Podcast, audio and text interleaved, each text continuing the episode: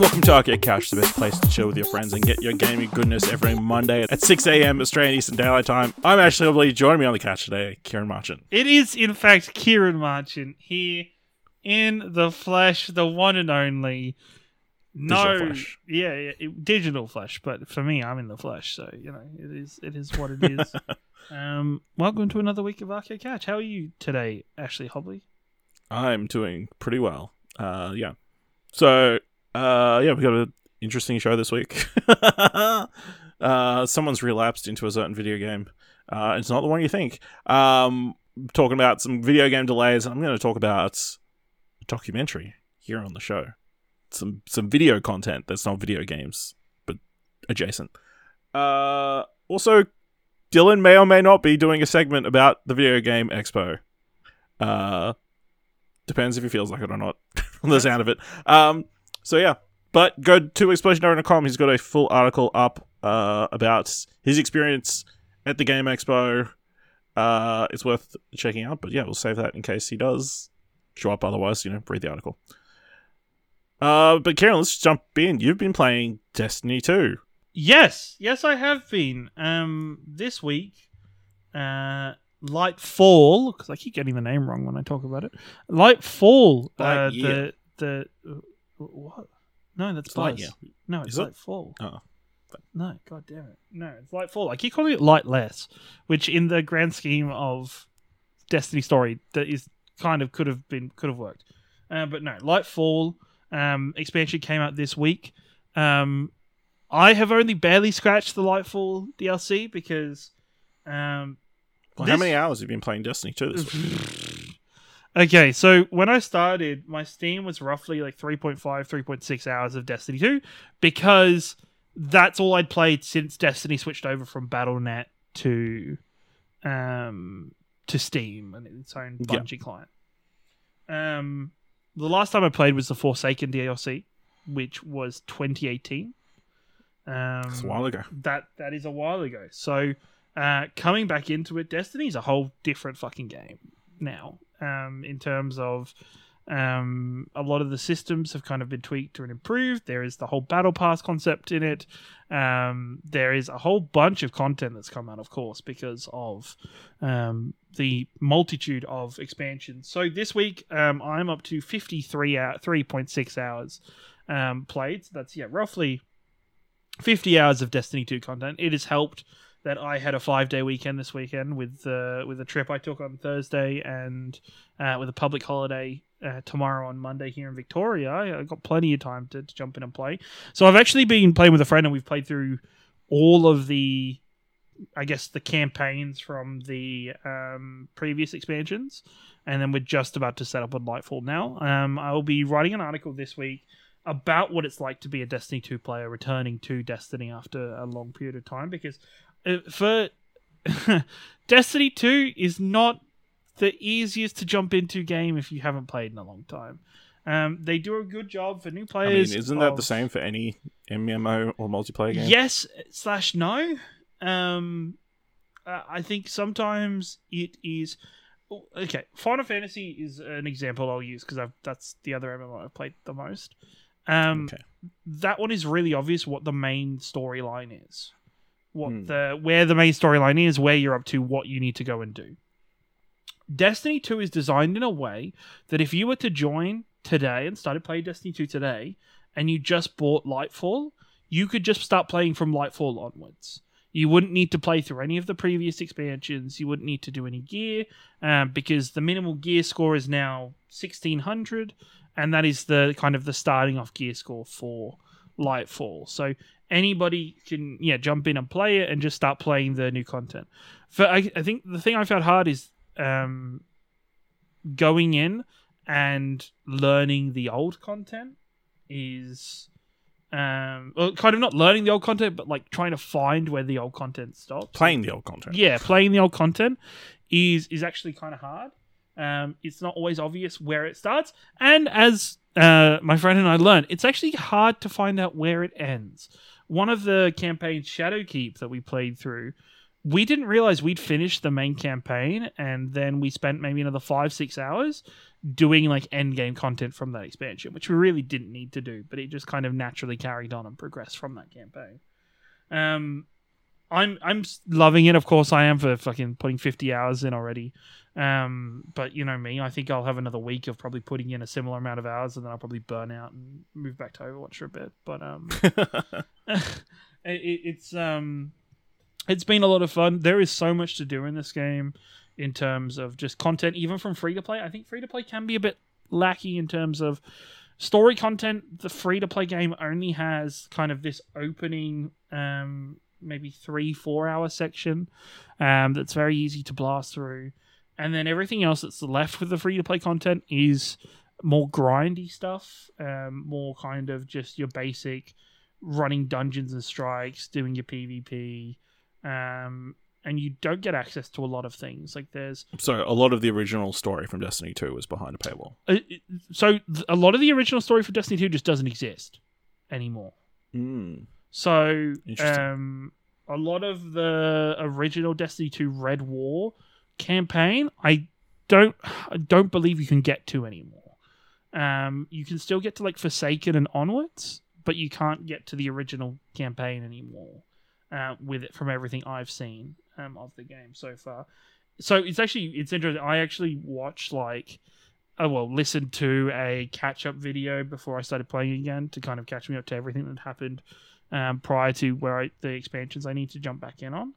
Um, but it, it's interesting that Destiny is a game that is so integrated with its free to play market. I was always I was a bit curious about how well the battle pass works in it, considering it's Yep. it's very different to any other game I've ever played with a battle pass. Uh, but I'm I'm really thoroughly enjoying the battle pass. Um, you are pretty much always working on something and working towards something and unlocking things on it.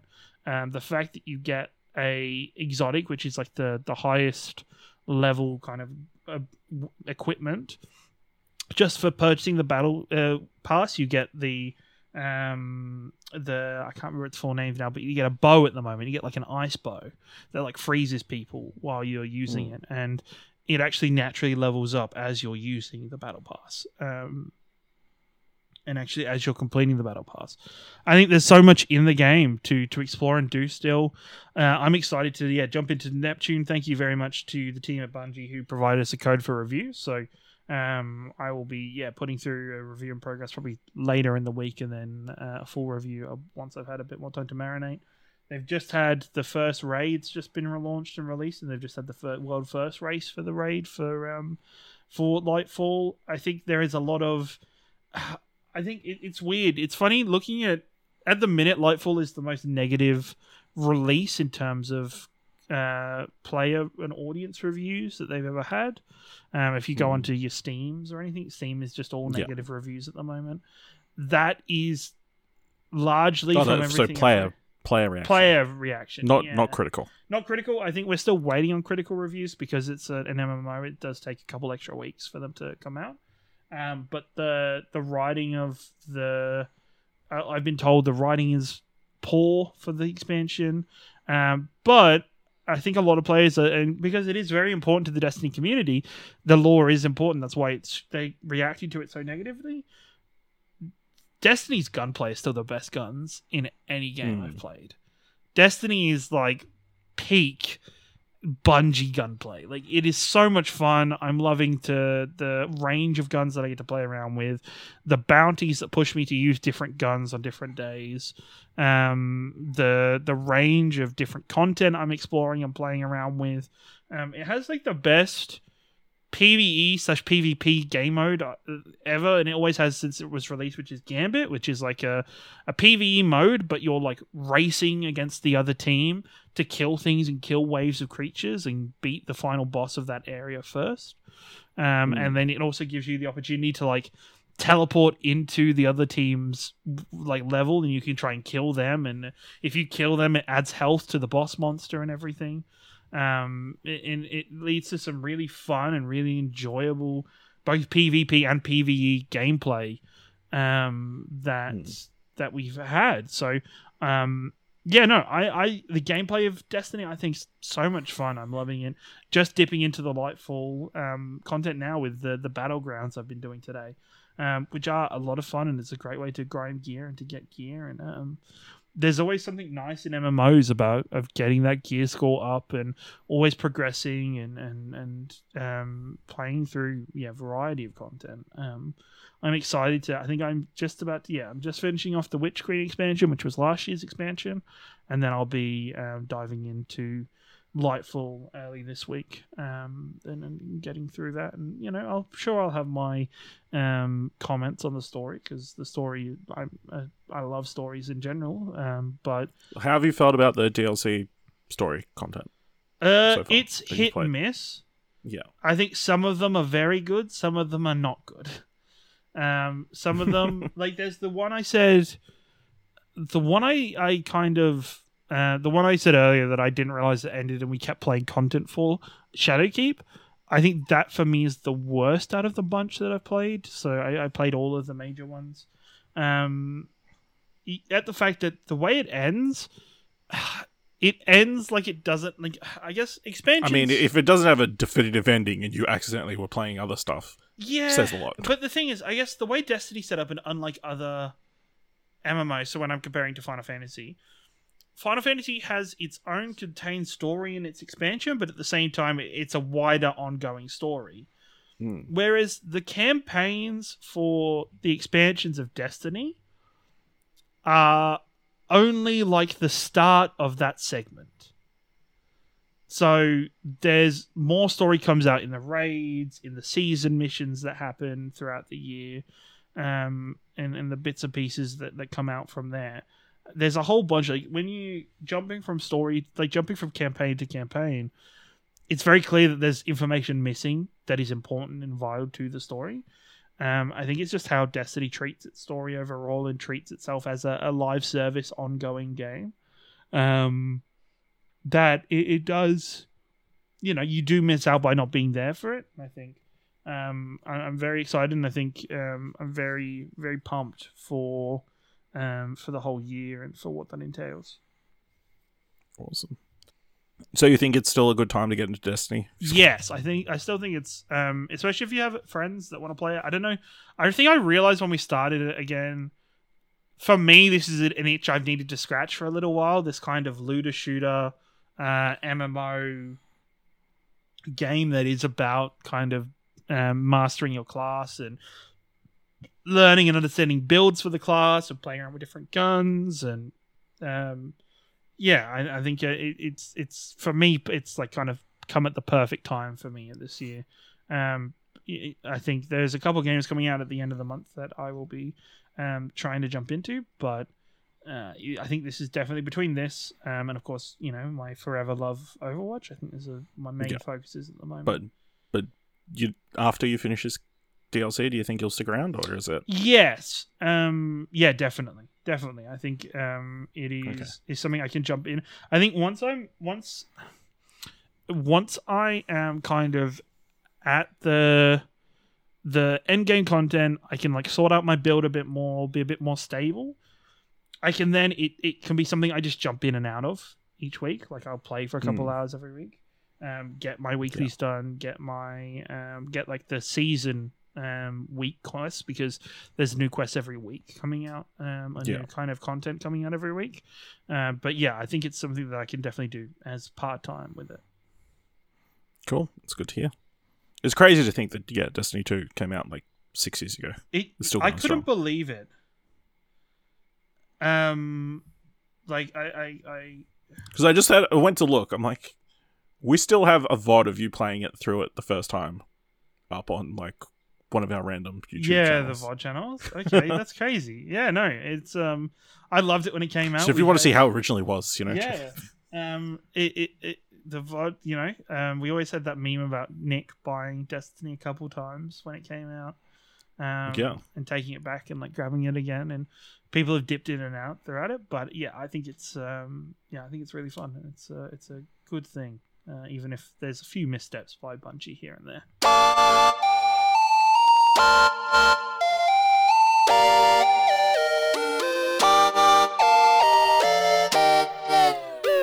Move into a little bit of news. Uh, Suicide Squad has been delayed. In a report published by Bloomberg, Suicide Squad Kill the Justice League has once again been delayed, moving from its May release window out to later in the year. Uh, from a report, the tweet, reading a tweet from Jason Schreier, it says Warner Brothers and Rocksteady have delayed Suicide Squad Kill the Justice League once again from May to later this year, according to a person familiar. A showcase of the game during the PlayStation stream last month was poorly received by fans. Um, whether that directly ties in, uh, I don't think you're actually on that episode where we talked about the, the Justice League footage. No, uh, it was not. The missed Suicide it. Squad. Yeah. Um, obviously, again, they're just heavily inspired by something like a Destiny, um, but was not what fans were wanting from a Suicide Squad or a Rocksteady game. Uh, yeah, just the framing of it is quite interesting. How they're saying, "Oh, it's not like whether the poor response is the reason they're delaying it." I because I don't think there's any way you could fix it from no, how people no- were responding to it. There's no way you can fix the fundamental flaw that is that, i- that The gameplay. the gameplay and the type of game that they've chosen to make. You know, it, it's it's the biggest like the biggest audience reaction was just like, "Hello, did you fuckers not just watch what happened with Avengers?" And I get it, you're already in development, but like. Avengers is dead and gone. Why do people, you know, why you saw the backlash that was the audience reaction to Avengers what two three years ago now like is that's that should be enough time for you guys to pivot away and, and start with something else or to go back and do something else like I don't um yeah it's crazy Maybe they thought they could do it better. the problem wasn't that Avengers was bad because I enjoyed Avengers as a single player game it was just uh, Well, that's the key, isn't it? Uh, is are enough people going to enjoy it as a single player game to yes. justify yeah. putting it out? Um, yeah, my like I said during our previous podcast, I'm optimistic still in the game. I think you know, I have faith Rocksteady uh, will deliver something good. But yeah, I think it's interesting. Obviously, interesting timing of like they have this massive push, their first massive reveal of the game, and then it's suddenly delayed. It's like, you know, you know, we don't want to jump to coincidences all the time, but uh, yeah. I mean, other than gameplay, I don't think there was much wrong with what they showed. Other than what the game is, it didn't look like there was anything wrong with the game. you know what I mean? to be honest, that footage and that presentation talked me out of buying the game Mm. because I was on board with with playing it, and even knowing beforehand it was going to be a game for service, but it didn't look like a Rocksteady game. It didn't look like it was going to have that same polish and attention to detail and love for the content that we kind of expect from them. It just feels weird that we that that a, a studio like Rocksteady with uh, with how great they have been in the past with their previous series is going into um Suicide Squad with this kind of cookie cutter generic live game for service game. No, I mean it's it's hard to create a genre, really. You know what I mean? Like they did with Arkham Asylum. Yeah, but the thing is, right, Arkham Arkham Asylum came out and created a genre, sure, but it's not like nobody's been doing this. You know, it's not Hmm. like it, it- it's like they've expected to. But does every single new game from a studio need to be completely wholly original? No, but I think that I think right. You don't. How do how do I how do I word this? Okay. I think uh, studios have their signatures, right? Like they have their the goodwill that their fans have built up from it, and I, I, expect I, I guess from Rocksteady I just expect I don't expect you know I expect what they're putting out I kind of expect from like a Ubisoft studio. Um I don't expect from from them to kind of for whatever they've put their stamp on and, and worked on um yeah I just didn't expect it from them and I don't I expect this from a double A studio or kind of a, a lower tier studio that's been kind of handballed this project and said, "Hey, make this." Not Rocksteady, who are, who are, I would think would have the clout and have the the respect to do what they want with a project. I mean, yeah. Um, it's interesting because obviously they've had like very long troubled production on this project. Obviously, Arkham came out. I want to say seven years ago, off the top of my head. Arkham Knight. Um, so I mean, there's been a lot of stuff that's happened in between. Apparently, another project kind of got scrapped. Um, but yeah, I mean, if they want to go in a kind of different direction, and at the time it was, assuming it was like four years ago, Uh, Arkham It- was eight years. this kind of it was eight freaking hell. That's 2015. crazy. Um, so yeah, like I think they started on this project like four or five years ago. So I mean, if that that would have been you know before Avengers and that kind of stuff, um, they were probably chasing more the Destiny Borderlands kind of crowd with this sort of game. Um, but yeah, I mean, if it's not successful, you know what they're going to do? They're going to pivot right back to something more in- akin to to Batman Arkham. Um, so uh, yeah, I guess it's just a wait and see. It's just like a very interesting move, and obviously, so much is happening at Warner Brothers at the moment. It's like, you know, anything could happen. yes. I don't know. It just to me, it just feels. This game just feels like my kind of is giving me the same impression as the DC EU, like just that kind of rushed, not doing it because we want to do it, but doing it because somebody else is already doing it. All right. Uh, another massive delay this week, uh, but signaled as a launch date. uh, reading from Polygon, Bethesda Softworks announced a new launch date for the upcoming sci-fi RPG Starfield, a massive galaxy-spanning game that builds off the Elder Scrolls gameplay and structure. Starfield was originally announced in 2018 and set for a November 2022 launch. That la- date was later pushed back to the first half of 2023. The new release date is September 6th. Uh, Todd Howard says in the launch date announcement video, we have poured ourselves into this game and even surprised how much we can pour. It is large. uh, Ciaran, what are your expectations for Starfield? Are you do you think it's a smart move pushing it to later in the year? Um, I think don't know off the top of my head. Obviously, the the big Xbox game now the start of the year is going to be Redfall. Um, so I guess it's good that they have there's kind of spacing these things out. Uh, yeah, how do you feel about Star- Starfield? As the resident Xbox fan, this might say a lot. I already thought Starfield was a Q3, Q4 game. Yeah, I think everybody kind of thought that too. like, I think I just had already like mentally like I don't know why I mentally po- like penciled this in for October. So if anything, it's been brought forward a month. like, if anything, it's been brought brought forward a month because I didn't see them bringing them out at the start of the year. I think the start of the year is too crowded for them to bring the game out. I think for them to to move into kind of the more uh the later half of the year, which is crazy to think, it is the the potentially the more open point of the year. It's not going to run into Zelda. It's not going to run into Diablo Four. It's not going to run into Final Fantasy sixteen. It, well, God forbid if any of those games kind of get moved back. Uh, Redfall's going to have its own space now to kind of breathe and to be the Xbox game. Um, yeah, I, I think overall we're in a, an overall better spot and better situation for it. Um, I mean, I mean, some people have pointed out it, it comes out a week after Baldur Three, Baldur's Gate comes out, so yes, uh, massive RPG fans will be, you know, But then again, Overworked. Baldur, Baldur's Gate 3, a lot of the people that have wanted Baldur's Gate have had Baldur's Gate for a long time. Yeah. Um, and I think that isn't as much of direct competition as if it was kind of a fresh release alongside it. I mean, they're not exactly the, same game. Yeah, So, I exactly. mean, and and I don't imagine many people are going to be playing Baldur's Gate on consoles. probably not. Uh, but yeah, I mean, Starfield is just that game that keeps. Is it is it ever going to come out?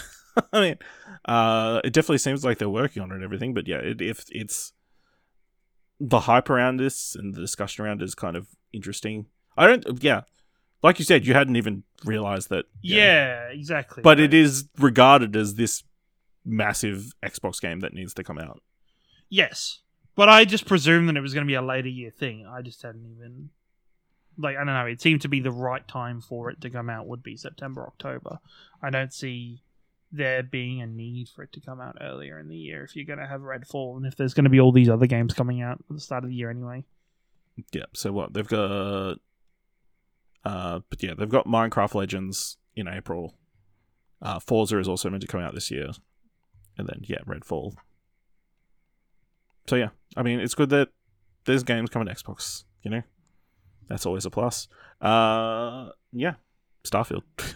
Actually, can I, I? I need to put in a new story. I need to blindside you with a new story. oh no, I need to blindside you with a new story. this isn't how this podcast works. I'm the one who blindsides people. No, I know, right? Uh, okay, I'm going to talk off the top of my head. I don't have a news article directly to go off for this one, but that's fine.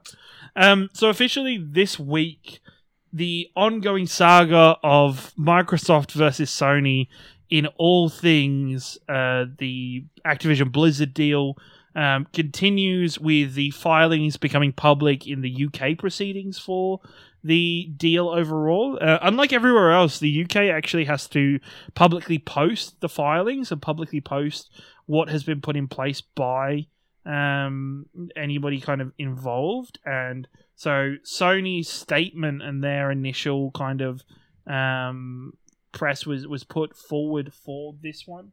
Um, off the back of Microsoft coming out and, and signing a 10 year deal with Nintendo and a 10 year deal with Nvidia on support for Call of Duty going forwards.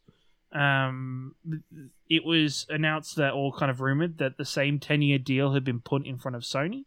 Um, and that Sony had yet to sign anything. Part of the Sony um, filing for this one was the fact that they were worried about the um, gaming experience and the potential for the gaming experience to be affected due to Microsoft's sole ownership of the Call of Duty, directly citing um, things such as the game running poorly on their console and being made to run poorly, kind of like intentionally being made to run poorly on the PlayStation 5 comp- compared to Microsoft's own console.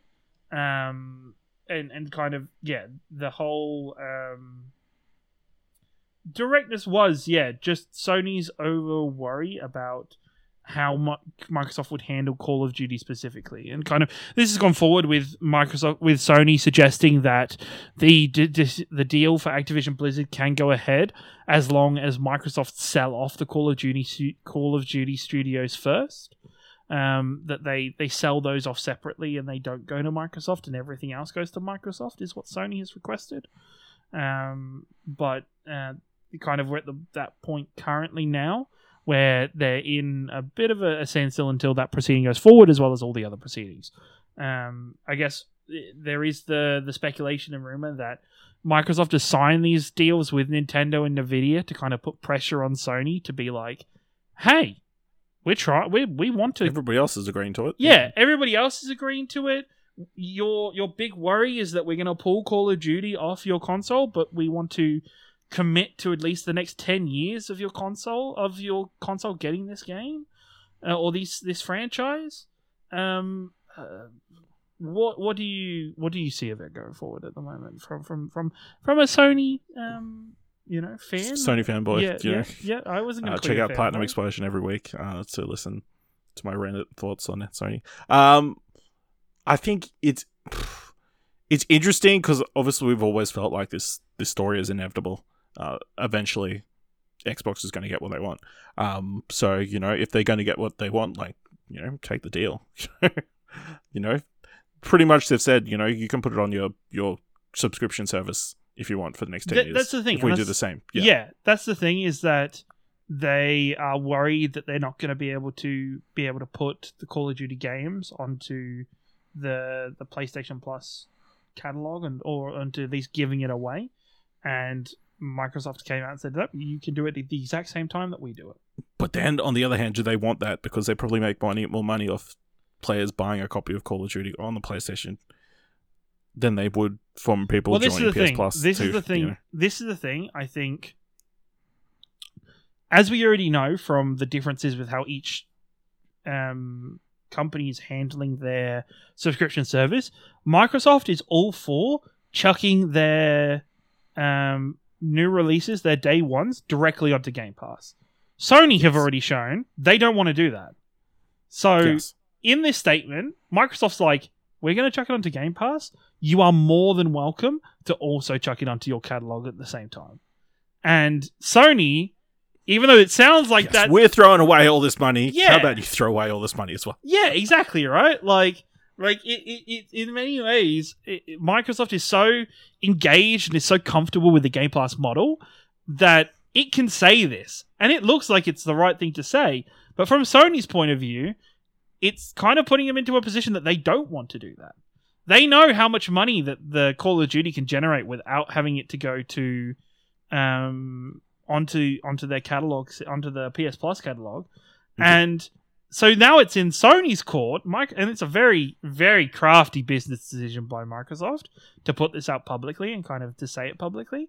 I mean, That- they they took out ads in Yeah, in newspapers, yeah. So- to, to say it publicly which is very old school. is, you know, now it's the balls on Sony's court because if Sony has the ability and the allowance to chuck this game directly onto its PS Plus catalog and it still doesn't do that, then as a consumer, But I, to you know, I'm sure there's like strings attached. It's not like, hey, you can freely not stick freely, onto. not freely, but know, like I'm sure there's a certain dollar amount involved Uh, sure, but I think it would be the same. that they would have to pay a subscription to Xbox, which is going to be infinitely more than what Xbox is going to be charging Xbox to put it on their streaming service. You know But what I I think that's just the sure, uh, just- yeah, yeah. But I guess it, it at least makes that the thing is it puts Sony in the position where it's like, okay, Sony, are you going to bite the bullet for your fans and take the you know the potential financial hit? But you could, you know what? If they took that financial hit, you they would re you you would think that they would have to recoup that in they would have to recoup that into in subscriptions afterwards, right? Like, what more of a boost to their catalog system would it be if there was Call of Duty on that shit? Yeah, but they don't care really care about the subscription. Service. But that's the thing. That's not It's not the that's biggest- Not, That's that's not. Yeah, it's not. It's not their primary focus. exactly. But that's the thing with Microsoft. Where Microsoft's like, we're happy giving. Subscription services are driving every industry into the ground. Yeah. yeah, we're- Uh, Microsoft is happy with um with putting it on the subscription service, and Sony isn't. And you know what? At least from my point of view, it shows that you know Microsoft audiences are getting looked after in that term. That they are Hmm. being able to do Game Pass, and that as Microsoft as a company is willing to do that. Whereas Sony, Sony turning around and saying, "No, we're not going to do that. We want the game, but we still want our customers to be paying for it directly, even if we have the option to put it into our subscription service and the offer is there." I, I think it says a lot about kind of Sony being kind of greedy. I mean, ways. really? Because again, they're footing the bill for whatever amount they have to put the subscription service, like it on the but isn't that subscription like? Doesn't that? rather than them taking absolutely no risk, a zero risk investment in keeping the game, the players having to buy the game. You know what I mean? Uh, uh, but doesn't that say something to the players though? When when That it Sony is a business. No, but the thing is, right? It's not like they just Sony just gives away the game for free. It, it's like people are still going to be paying subscriptions, and on a on a you know, if somebody What it says is the subscriptions aren't covering the costs. the thing is right.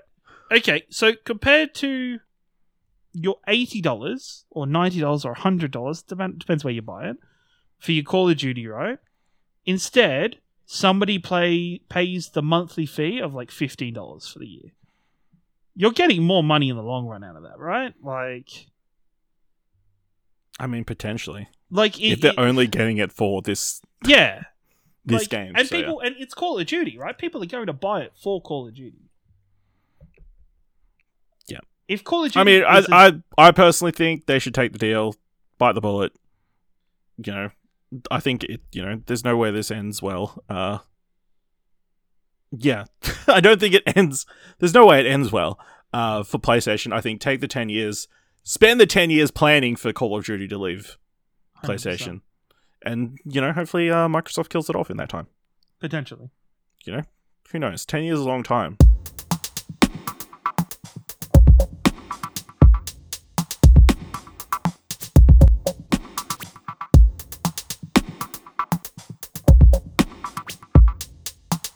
What do you guys want to talk about? We're already 36 minutes into the show, mate. Come on. All right, keep going. What are we talking about? Where are we up to? Uh, I mean, we're just hey, Dylan, we were just talking about uh, you know, about Microsoft, you know, and Call of Duty, you know, you know that was a one-sided argument about. yeah, I'm sure Ciaran won. Yeah, I think I did actually, but you know, it's it's fine. You know, I, I kind of conceded they should just take the Call of Duty deal, put it all, you know, just be done with this, all this bullshit. Here's my question. No, I was about to ask this. Um, so part of the discussion is that uh, Sony says, "Oh, you should sell off Call of Duty before the Activision deal goes forward." Which one do you think is more important to to to Microsoft, the Call of Duty stuff or the rest of Action Blizz- Activision Blizzard? Call of Call of Duty. Duty. So if that, It's not even. It's not even. I think I think yeah. if if Microsoft would give a decision between Call of Duty and the rest of that company, they would happily give away the rest of that company and just take Call of Duty. interesting. Um, yeah, I, I just yeah. I think the rest of I it mean, has- one franchise property is worth it. uh, when with it's more than when the it's rest Call of- of Duty, yes. yes. When that call, that franchise alone outsells majority of the rest of that um, in between its full release games, not only its full release, but also Warzone on top of that. Like, even though Warzone is vastly hated by a lot of people currently because it's not in a good spot, I, I think as a whole, it's still worth way more than the rest of that company is. Uh, Dylan, you're here. Yep. Fresh off a plane. yep. So you're at the the Game Expo this weekend. Do you want to talk about what what the Game Expo is, how it was received, what it was like? I was trying to. Do, yeah. So I don't know. Like, let me put. Let, let, let's go this direction. Okay. From your perspective, outside perspective, what do you think the Game Expo was, and how do you reckon it went? Am, am I It was meant to be talking with or without the knowledge of what the knowledge of the pictures that I've seen of the event? No, that's with the With the pictures. pictures? That's fine. Like, Uh, just, well, okay, I'll go go through all three. Right beforehand, I thought it was going to be something more akin to the esports open in terms of like a couple areas with like big screen setups with lots of chairs to sit and watch esports being played by different teams at different tournaments and then some e- exhibitions or like some kind of creator spots some an artist alley uh, an area for people to bring their own PC and play games. Kind of a lot of kind of um, more low key in terms of it. Um, uh, from what I saw, it looked kind of empty. It- fr- From from from what I saw of of the pictures of the the event, it looked like there was a lot of open space around the uh, exhibition hall. Yeah, uh, to me, it was pitched as a PAX alternative. You know, this Mm. is the gaming of expo event. You know, that was the the opening line of the the pitch or whatever. So, uh, when you say you're the gaming event, you better be comparable to PAX. And from what I understand, it it was it went in a different direction. Well, it had different aims. yeah. So I've uh I've put up an article where did you read it, Ash? Yes, I did. I had yeah. I was like, in case I didn't get the show up. So I feel like I'm pretty nice with my like criticism. Oh, you're far nicer than else. some of the people I've seen. Yeah, so th- this is the difference between actually writing something and just giving hot takes on Twitter, I guess. But so the major problem is everything that you two sort of just said, which is that the marketing, the perception around the event, totally wrong. Um, I don't know whose fault.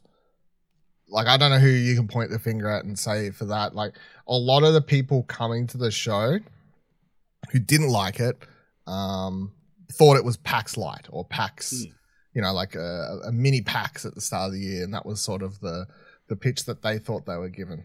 And I definitely feel like the event, maybe that's what they were trying to do when they announced it, with their whole slogan about like for gamers and all, you know, like all this sort sort of stuff. Because it's very much like it seems to me like announce show, come up with slogan, you know, figure the rest out later, that sort of thing. What the show actually was, and this, um, it's hard to say because like I'll put it this way: the show, and in my article, I make sure to say the show wasn't for me. And i'm very much, I very much know that, and that's fine. It doesn't mean it's like a show not being for me and for other people doesn't necessarily mean it's a bad show.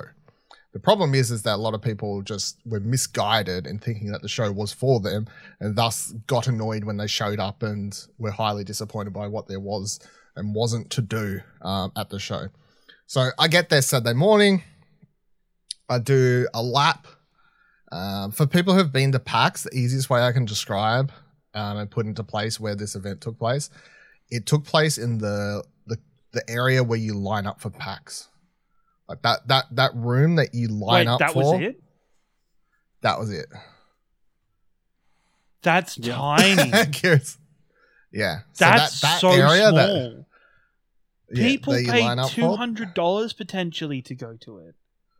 I ha- I don't know how many people paid two hundred. Well, if they got the For a VIP, weekend if they got the, Yeah. the no, the weekend pass was only like ninety or Mm. eighty dollars or some shit.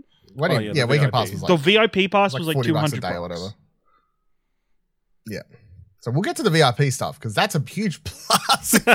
I'll come to that, but um, um, the but the, yeah, so the show itself on the left hand side, Artist Alley, r- really good. I still have slight criticism. So the bunch of stalls, you had people, lo- bunch of local people selling stuff, which is always great to see because they get a way to, you know, get money and like sell. Like that's there's not there's nothing really bad to say about it. My only my only slight negative is that I wish there was a bit more variety on the people that were there because although a lot of the stuff worked for me, like I, I like all this like chibi Pokemon art and you know like all that sort of like Yeah. the cutie Pokemon art. That's all fine. Like, I'm like, how about if that doesn't work for you? What like and that was it. You know, I'm I'm I'm just like, is there a bit more? Can we get a bit more versatility, a bit more range in the type of gaming pop culture art stuff? Because I mean, uh, yeah, and that I think that's probably a difficult thing to tackle, and I know that's the majority of like what people do, yeah, but like it's Well, still something that stands out. yeah, because Like, obviously those people who probably came to do artist alley and that kind of stuff are people who do go to th- events like Supernova and that kind of stuff, and Yeah. um, that art style obviously works, and that's a prevalent there as well. So so that that side, the artist alley side, that very much walking up and down there, you feel like you're at a comic con, you feel like you're at a supernova, like the the stalls and everyone, that sort of stuff. Fine. Uh, top left hand corner, cosplay stage. Opposite side to that, uh, the first person shooter stage thing. That's where they had the Apex one. I don't know how many. Like they probably had like five rows of 10 so maybe seated 50 people at each at a time sort of thing not a huge like amount of chairs right um down from down from if i'm doing like a, a road around it like bit down from from that stage like they had all the the area blocked off where all the pit the creators were um doing the apex and stuff and like you had to have a a badge to get in there or whatever because they didn't want people coming in and being like oh my god i love your twitch streams insert someone that i don't know I see these people and uh, people like, oh, that's so and so. I'm still doing that thing. People are like, oh, that's so and so. I don't know. Fucking look them up and they've got like 50,000 followers. I'm like, cool story. Um, the bit further down from that, they had a fighting game stage. Um, that one. So here's my, here's my other little problem. So with all these stages, right? So the the main one up here where they're doing the Apex thing, it's just the same stream that they're live streaming to Twitch, being played on a, a big screen which is weird to me because I'm like, well, what's the aspect of being here? Like, what's the, what's the, what do you get out of being here compared to the one further down the fighting game stage? I think they were streaming that too, but the difference was that the, there was, because it was a fighting game, it was only 2v2, the people versing are right there in front of you. And then the two people commentating on the other side, right there in front of you. So even though it's still being streamed or whatever, you've got that element of like, you're, you're seeing the people in front of you live compared to, the the Apex stream, those people were off in a different room somewhere, and then all the creators were in a blocked off area. So it's just like you're sitting there Oh. watching. I'm like, there's nothing like, Ugh. exciting about seeing this live. You know, like if you go to um, if you head on down to what the fuck's next month? Um, Uh, DreamHack. DreamHack.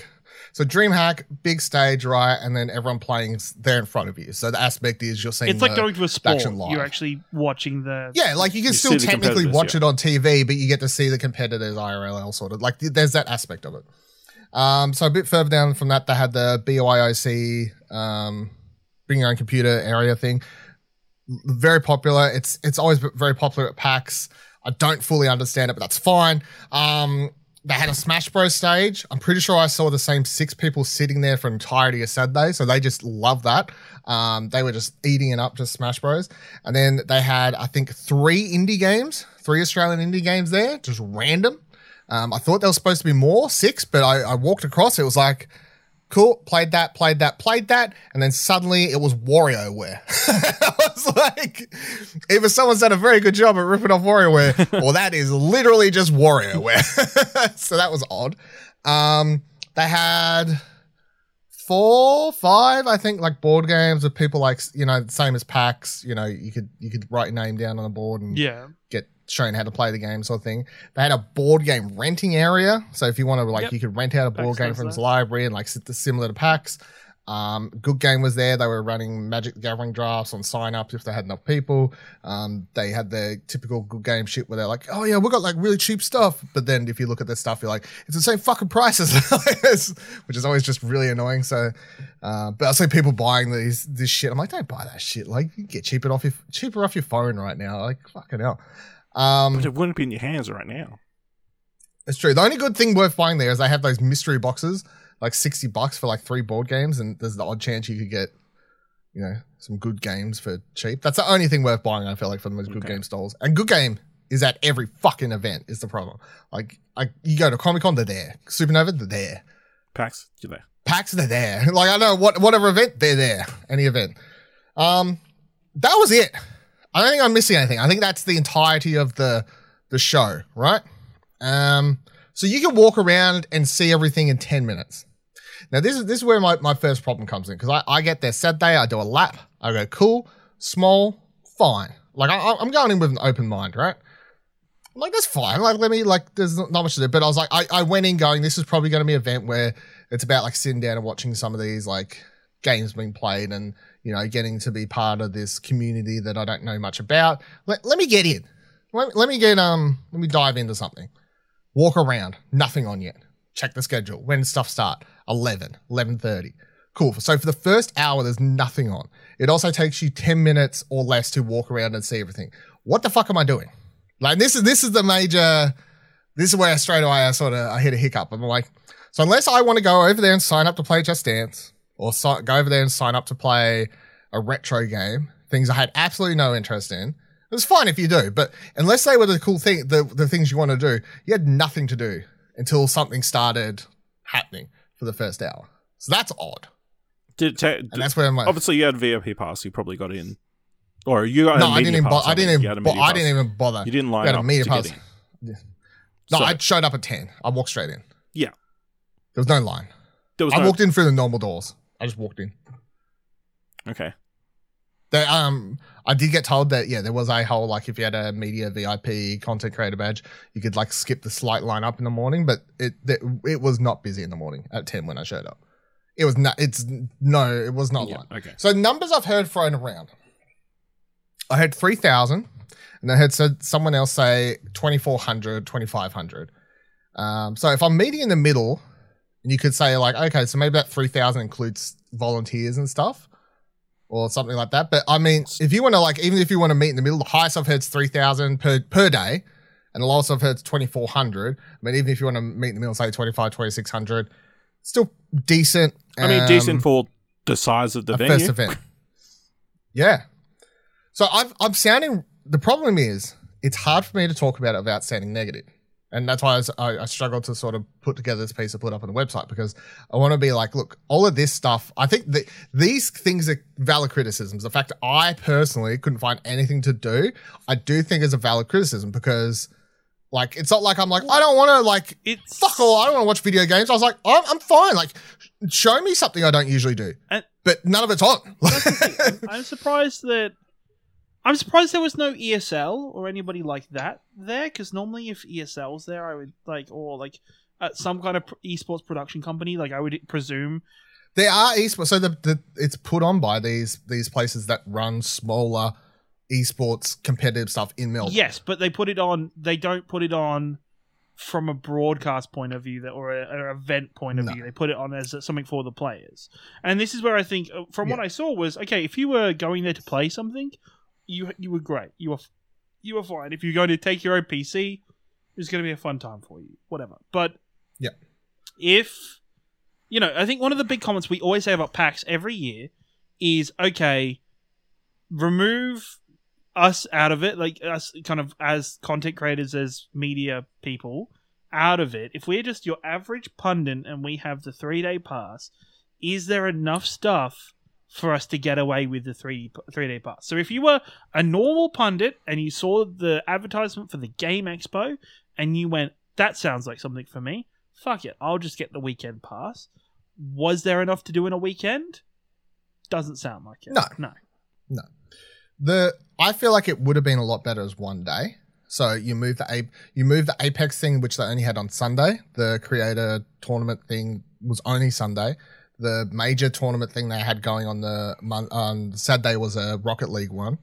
Uh, but when when my my complaint is there wasn't enough to do, the easy solution to that is we'll just squeeze everything into one day, which they could have done, and then there would consistently be something happening, and you just smash it out in one day. Now, of course, they're going to be like, yeah, well, like two days make more money. You know, maybe people can't come on Saturday, they don't want to come Sunday. That's fine, but I just don't feel like they had enough planned out to ju- to justify the two days. It it really felt like they sort of stretched stretched out what they had available into two days, like as far as stuff that you could do. Um, now the, the thing is, with all this said, all this said and done, I walked around like there was cosplayers out in full force and all of them looked like they were having the absolute best time in their life. Like people, people just like wandering around, consistently taking photos. I like sat around, and last thing I did before I left um, today on Sunday was I watched the the full. The first day I only watched a little bit and then left to go do something else. But the the second day I watched the full cosplay like parade thing they did on stage. There was a fuck ton of people there. They even like mentioned they're like I didn't think we didn't think there would be that many people here today. So uh, just give us a minute to get organized because they had like so many people wanting to take place. And that was really good to watch. Like everyone come up on stage, everyone like cheering for their friends, you know, uh, people being scared. These little girl getting up on stage and costume by herself and, um, you know, like getting cheered on. Like there was like wholesome vibes for, for stuff happening, right? Mhm. um, walk around the show floor. I mentioned this in my article. I literally overhear a conversation where these two people who um, had just been, as far as I could gather, they had just been in the bring your own PC section the entire day, right? Just playing games with their friends in a LAN in a LAN setting, and people are crowded around these P- PCs. You can just hear them yol- uh, hollering and cheering, and you know, like I don't know what they're doing, but they're like they're having competitions, they're playing games together. Th- They're talking about. Oh, I overhear literally. I love the vibe. This is way better than PAX. And I think the thing for them is it's emptier.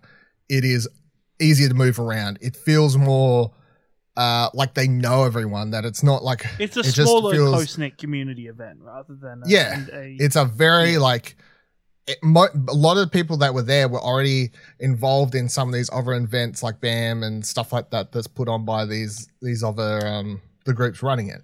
So there's like a there's a community aspect here for these people that they're eating up and loving. So yeah, for the people who like this speaks to them, this like the stuff that was on show was for them. I guarantee there was people there that walked away from the weekend that were like, "This is this con's fucking awesome."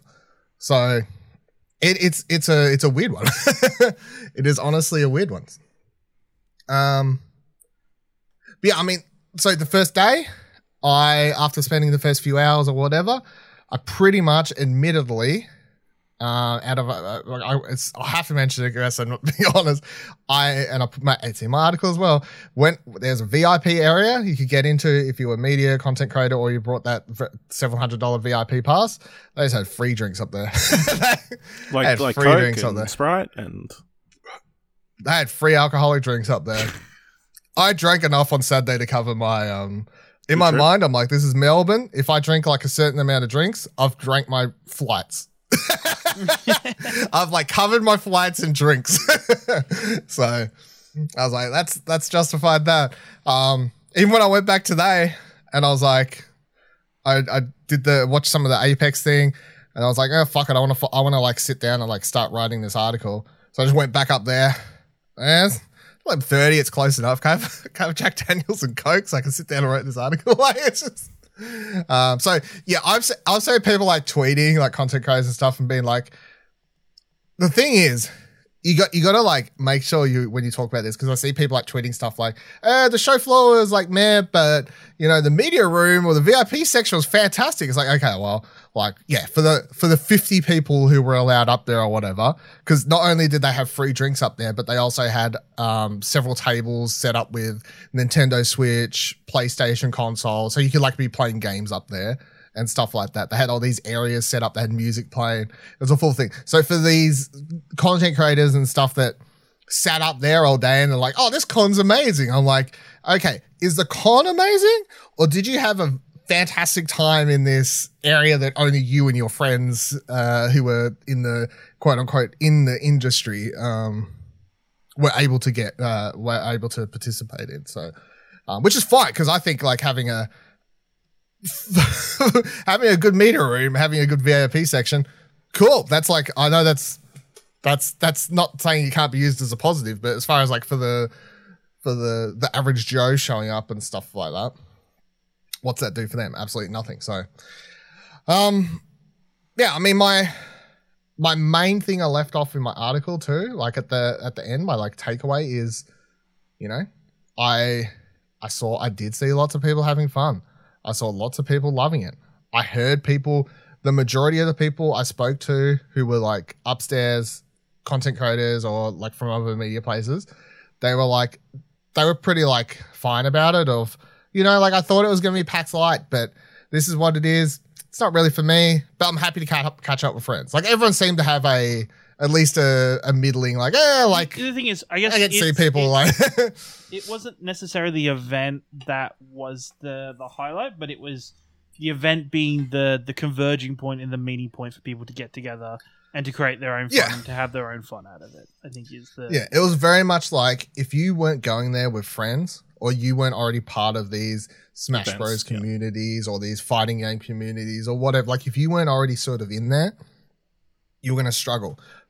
Although I saw a lot more families there than I I can recall ever seeing at PAX. And maybe that's because there's less people and I spotted them more, but I think it also helped that it was less crowded. So like these families walking around with kids being like, "Hey, can we try this game?" It was very easy for them to get in, waiting a couple minutes compared to waiting half an hour, an hour to play ten minutes of Luigi's Mansion. You know, it's not like it doesn't really work for younger children. Whereas here, hey, you know, they, you hear them over the thing like, "Hey, we got time. If you want to come learn how to play Smash Bros, come down to the Smash Bros stage. We got pros here who can teach you how to play." See kids on wander all wandering all down. So there is an aspect of the the less crowded, the less busy, the whatever that worked for kids. I saw on both days overheard these really awkward conversations with parents like leading that especially the first day it was these three girls like maybe I was like 12 and another two like maybe eight or so being like led in there in full costumes and everything like that they were like right in front of me as I'm walking in and the mum's doing the whole like walking with them as they're like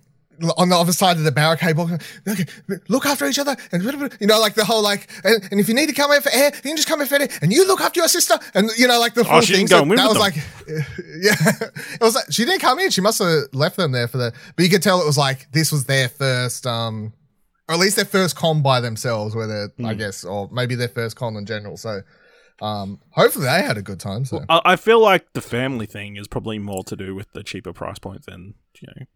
That could also be, yeah. I feel it's like like, 40 huge- bucks, 40 yeah. bucks a day. I think it was. Yeah, That's a, that's a, that's a. I'm pretty sure for most parents, like 40 bucks is probably a lot more easier than what PAX is like 80 bucks a day or something. oh, It's like literally double Yeah. the price. at least. Yeah.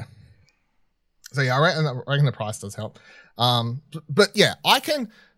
The the best thing I can say about it is there is if they cultivate the stuff that works, mar- change the marketing because that's the, the the major problem. Like the, the the image, the how people viewed it, the whole like, is this PAX Light? You have to get that pe- that shit out of people's heads. But if you want to cultivate this sort of focus around a bigger like cosplay community that was heavily out in force, cultivate this community around people who want to like Smash Bros communities and whatever else. Like you take what works and you and you go for gold. I don't think you need to fix the whole. Um, I don't think you need to fix it and make it You don't so need to that change people. That's what you're saying. You don't need to change everything. You don't need to make it PAX Light. You just need to make it so that people who think it's PAX Light know not to come. You know what I mean? Because I, I don't think it's a bad thing to say that's not for everyone. Like it's, I don't think the answer is to fix it so that the people complaining it wasn't for them to make it for them. You know, just like open I just- communication, just, open, clear communication. You know, maybe they did start out with the intention of being mini PAX, and then kind of realized as it got closer that that wasn't going to be the case. You know, from their point of view, okay, do they communicate that and then have people potentially kind of cancel Ask and, refunds. and yeah. ask for refunds, Yeah. or do they just roll with it and hope for the best, and hopefully people turn up and they enjoy themselves? I think you know. I think next year will be the most important year for the Game Expo because it'll be kind of capitalizing on what they did well this time, but growing and creating a, a better kind of foundation and footprint for itself as an event. so. Yeah, I. It is definitely the best first year con I've ever been to. Like, even though it wasn't for me, as far as it, as far as it being run, there was no like they they didn't overbook. That was a major, like, you know what I mean. So there was Yeah. already There was wasn't no- massive people lines got in. outside. Do you think that's because there you know? was no uh, because it is grassroots and there was no kind of uh pre-existing audience like if we you know if you compare it to Crunchyroll, RTX, PAX, they all have some form of pre-existing audience that's already going to know about the There's a the- brand. There's a brand associated. already. Yeah, I there's guess a brand. you know if you asked a lot of people who went to PAX, hey, do you know that there's a game expo coming to Melbourne? I'm going to say most people wouldn't have known. Like I don't think I saw. Oh, I, I quite hom- I quite often heard over those two days over the weekend.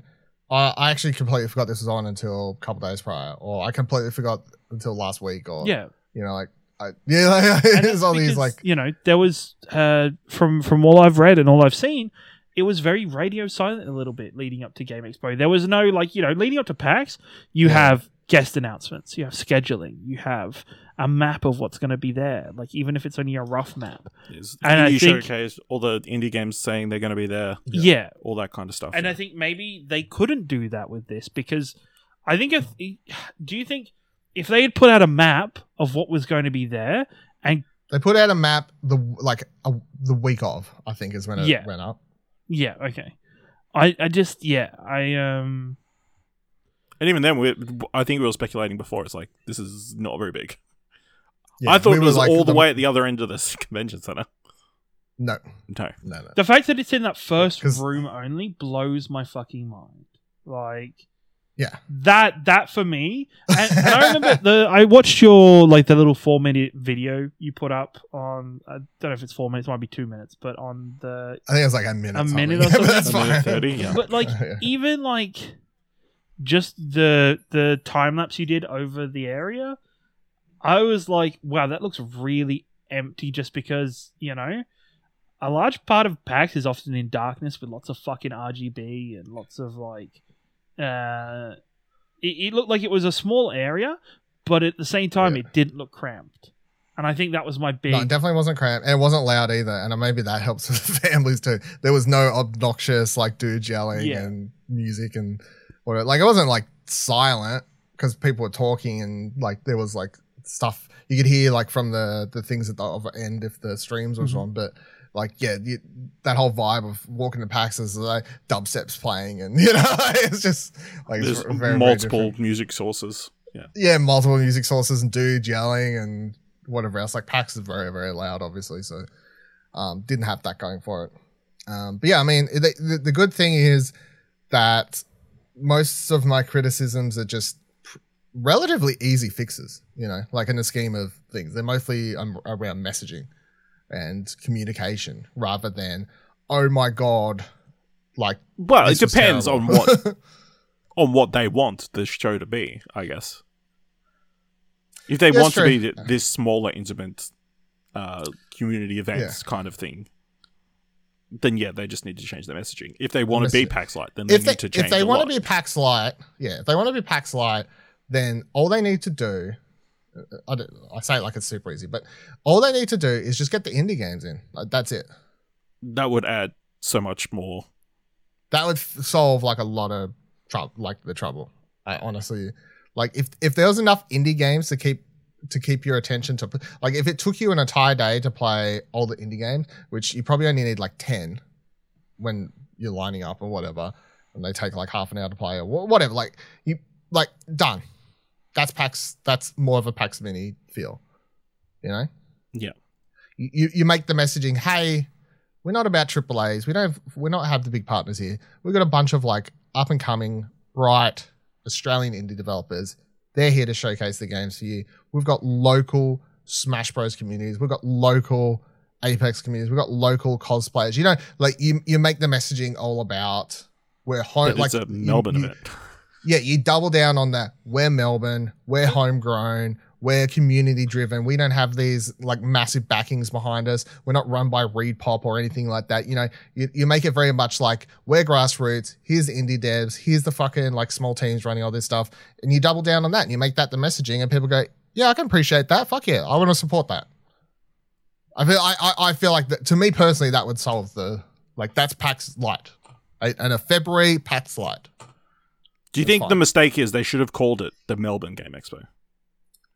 No, because That I would have set. I- I, feel I- like that would have changed set expectations. Like, oh, okay, I it's feel like that's a PAX thing. running where it's like, okay, do they then represent themselves as very close to the Melbourne Esports Open? And then Yeah, That's not their problem. I think it could be though, because if you represent yourself as close to the Melbourne Esports Open, and then the Melbourne Esports Open, what? Because they're in Melbourne. No, but Because they like, got Melbourne in the title of the expo. yeah, but like, do you then represent? Is like, I don't know. I think you put yourself too closely to that event, and that event was fantastic. That event was awesome for a, a first time event. Like, and it's very close to what they originally had advertised themselves as, in terms of esports and gaming and and that kind of community building. Like, sure, the Hmm. esports open didn't have like the the computer areas and stuff like that, but it, Yeah. it was still But the, very. the thing is about messaging, and if if someone went to e- the esports open or they went to the DreamHack or Mhm. something, it was like I had nothing to do. I hate watching esports. You'd be like, dude, yeah, hundred percent. like Why did you come then? Why are you here? Yeah. Why did you come? Yeah. So if- for the people saying that about the Game Expo, I, I can't like disagree because I'd be like, nah, you're right. The marketing, the messaging was a bit confusing. Like, you, you, you sort of have the right to be like, I thought this was something else, you know. So the only people who I've seen be like, oh, didn't you realize it's run by Kanga Esports? It's like, well, who the fuck? Like, no offense, but unless you went on the website Yeah. and the about and the about espe- the about section and stuff, if you ain't ever looked at the front page of the website, saw the twitters and everything, the videos, the marketing, everything, it made it look PAX Light. So to have to be like, oh, you, you didn't click on the website in the about section and see who's running it, and then look up who they are and discover that they're like a small Melbourne, like it's like, no, of course not. Most people aren't doing that. It's fucking Who ridiculous. who knows who runs Supernova and, re- and and PAX and those sort of events? You know, Unless you're like in the industry, I guess you don't. Really Yeah. know. Like the average person isn't like, oh yeah, that's run by ReedPop or whatever, you know. That's run by that group, mm. etc., etc., cetera, et cetera, et cetera. all right. So, yeah, that was the Game Expo. So you, so you, do you think they come back next year? Do you think this was Oh, yeah. successful enough? Oh yeah, yeah, I think it was success. I think in the, I think as far as attendance, I think as far as the the majority of the people I saw on the floor, everyone having a great time that who was there. The the few the the the people being negative about it, it's a very small minute. Well, it sounds section like the I've people who were Twitter. negative left straight away. So I mean, Yeah, and uh, most of the people being negative were like either content creators or like media or something. To be honest, like as far as I could see, they were like they they didn't pay anyway. Uh, from what I could see on well, Twitter, uh, some people like flew in for the event and that kind of stuff. So yeah, no, and that's like you, you, can be like that would be annoying, but um, from what I saw on the floor, the majority of the people who were there were enjoying themselves. They the from what I gathered from my very brief conversation and overhearing um from the I can't remember his fucking name now, Justin something. Anyway, he was, he's the technical director. He was upstairs at the DIP. He sounded like happy with it, right? Very awkward that I'm sitting there, like sort of eavesdropping on a conversation he's having with someone in that area while sitting there on my laptop going, "I'm not sure." Yeah, well, maybe I could put this in this article. Yeah, yeah, yeah, yeah, Quote. yeah, yeah. Um, but yeah. So I, I, I definitely think it comes back next year, and that they will hopefully just either, as I said, there's well, two that's the directions to I go. think next year's obviously make or break. It's like yeah, next year's make or break. Next year's break or break. And they've got two directions: double down this direction, or fix it and make it the PAX Light. Whatever they want to do, that's fine. they just can't be in the fix middle. the. You can't be in the middle, and you got to fix the marketing and fix the messaging and that sort of thing, because that that's the major that's the major problem. But as far as a show being run, there was there was enough people on the floor. I saw enough volunteers. If you needed help, you would have been able to find it. There were people like pulling like it's you know like the core concepts of running a and considering how hard you know these things are hard to put together, right? They're hard to fucking organize. Let's let's not like say that running something like this would be piss easy. Like it's it's I'm criticizing it as someone who runs a gaming website who wants to. You gotta be honest you know, about it, right? th- It would come off. I gotta be honest. You, yeah, like you fr- see people from um, media outlets and um, and from various content creators tweet out, you know, who you almost feel like they should be putting hashtag ad at the bottom of the the tweet because they're like. Yeah. Just about to go see what's ha- happening on the awesome show floor of action-packed things at the Game Expo today, and then you're like, you, you compare that tweet to like the understanding of what's actually out at the show floor, and you go, okay, one of these things does not match up. Yeah. I'm being honest, but at the same time, I do want it to be a success because they are. It is a. I think having a homegrown convention that's not not overseen or doesn't have any sort of input by international groups or anything like that. Like having something like that at the start of the year, that's awesome. That's like a like. There's no. Why wouldn't anyone want that to be successful? Like, there's no reason to not want the show to be successful.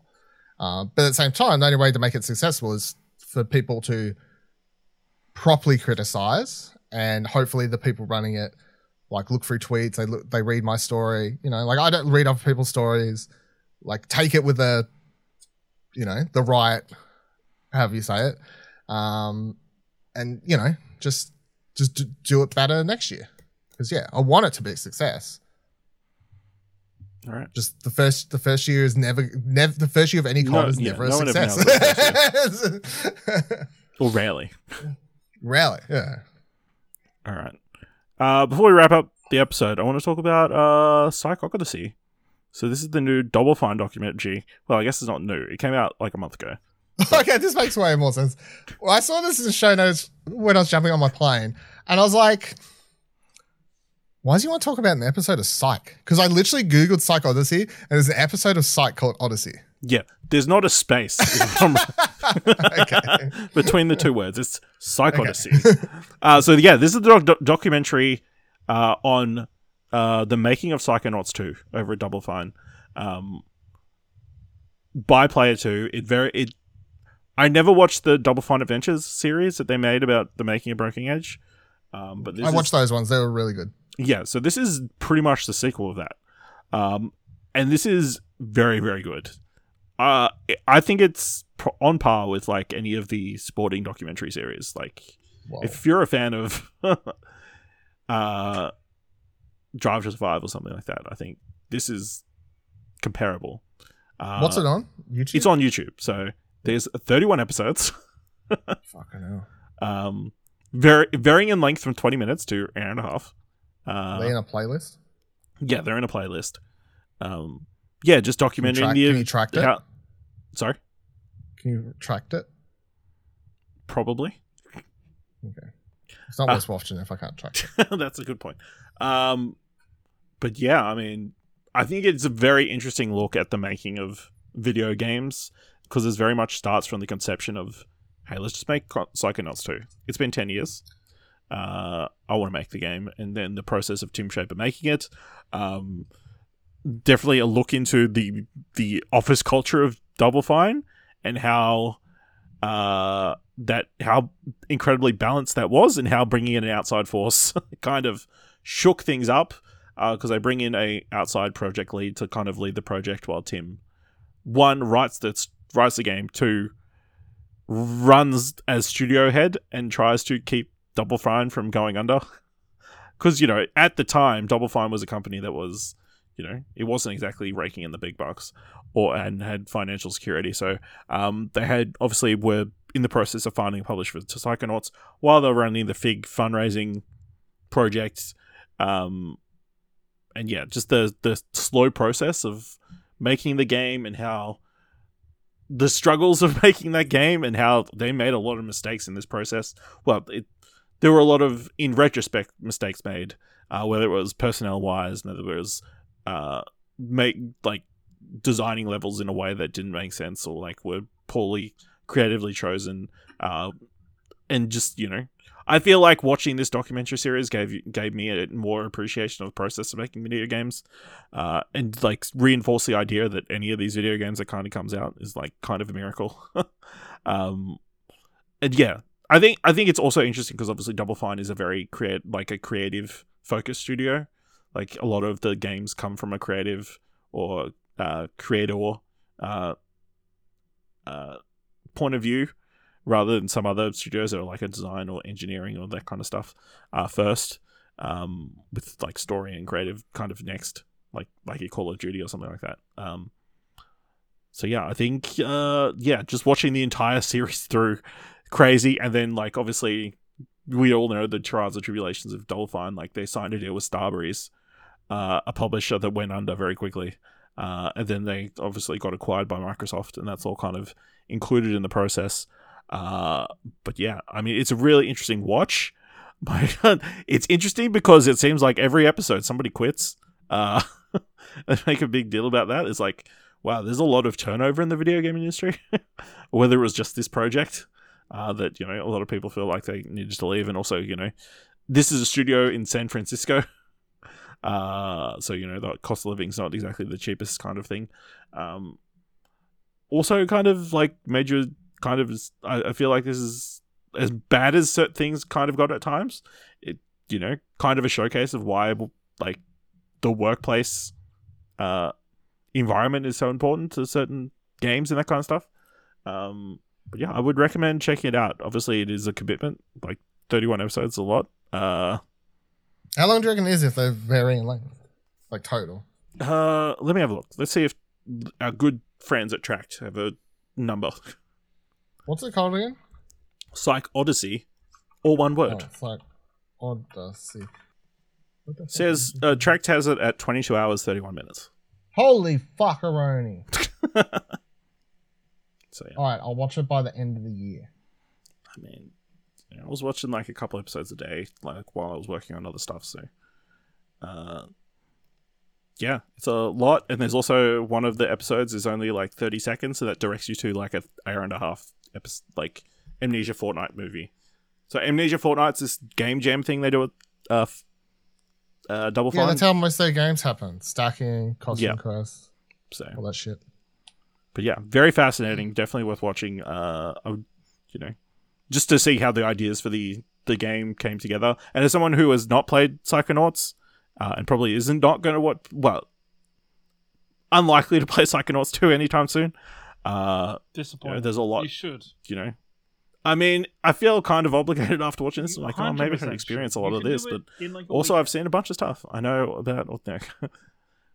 I think this this would be interesting for you because you're like a lot of the stuff kind of got cut Mhm. uh, or re- redone. Uh, like one of the levels is based on one of the Amnesia Fortnight games. Um, so that's yeah, very interesting. Like seeing how the ideas kind of sprung out, like uh, the storybook stuff and that kind of stuff. So um, and how they kind of pulled that off, and like how some of the visuals are kind of pulled off, the special effects and that kind of stuff. Uh, but yeah, it is not an easy road to the game being made. Which, of course, you know, a game that you think you're going to put out in a couple of years and it stretches out to to seven years is not something is clearly not worked out in the process. So yeah, that as I think you know, any game loving fans should definitely check this documentary series out. As far as I'm aware, it's probably the best look at the making of a video game that's been put out there. So yeah. All right, that's everything for this week's Arcade Couch. Uh, Wrong. What? Ciaran, what do you think of the winners of the Stream Awards? Um, I think overall it's it's a great event. I think, I think largely it's a you know it's a primarily fan voted for event with of course a judging panel, but um, I don't think anything won out of the blue or out of the uh, unexpected. You know, Kai Cenat getting stream. read you the. I was about to say I'll do the top three Stream of the Year nominees were XQC, Asanabi, Kai Nat, Jerma nine eight five. Kai won. Mhm. Which is um, kind of expected. Not surprising. Literally the biggest streamer of the last like so well, he's the biggest streamer ever on Twitch. He went over 300k Yeah, subscribers the most. in the for his subathon. Like it, it's kind of dude is racking in millions of dollars. Gamer of the year. I like. I, I pre- You know what I appreciate about this? They actually have like good descriptions. Mm-hmm. It's like stream streamer that has extraordinary gaming abilities and excel at games over the past year. No matter what game they're playing, just you just have to watch. Streamer of the year, the best overall streamer for the past year. They saw great success with their entertaining content, elevated their brand, and in general left their mark on viewers. I appreciate the the non well. I think like what the fuck. What's the nominees for this? Like the thing is right where where this comes from is the you know it is a streamer creates this. QTCinderella creates the Stream Awards off her own back. Um, yeah. and and she's heavily involved with the the setup and, and the organization. Well, her and Maya did last year, and this year it was her and uh, Val- Valkyrae, No, yeah. Um, Yeah, Valkyrae, and you know, um, the fact that that Cutie, you know, I think it has some of the best awards. I wish, like, I really wish stuff like the video game awards would like kind of look at the awards that this gives out and, and like see the care and the detail from it. Like, and I love how they do it. And I know the video game awards do their own version of it, but I feel like over the years they've just lost a lot of their compassion and their specialness around it. Um, like there's like you know the best phil- uh, the best charity stream. It's got a better word and I can't say it, but um, best charity stream or best charity event. It was a. It was best Philanthrop- Philanthropic. philanthropic. There we go. Thank you. Oh, no, stream philanthropic event, stream stream event, event which went to a 500 mile cyclothon by CDawg. yeah by Connor Right, Dog yeah. voice actor.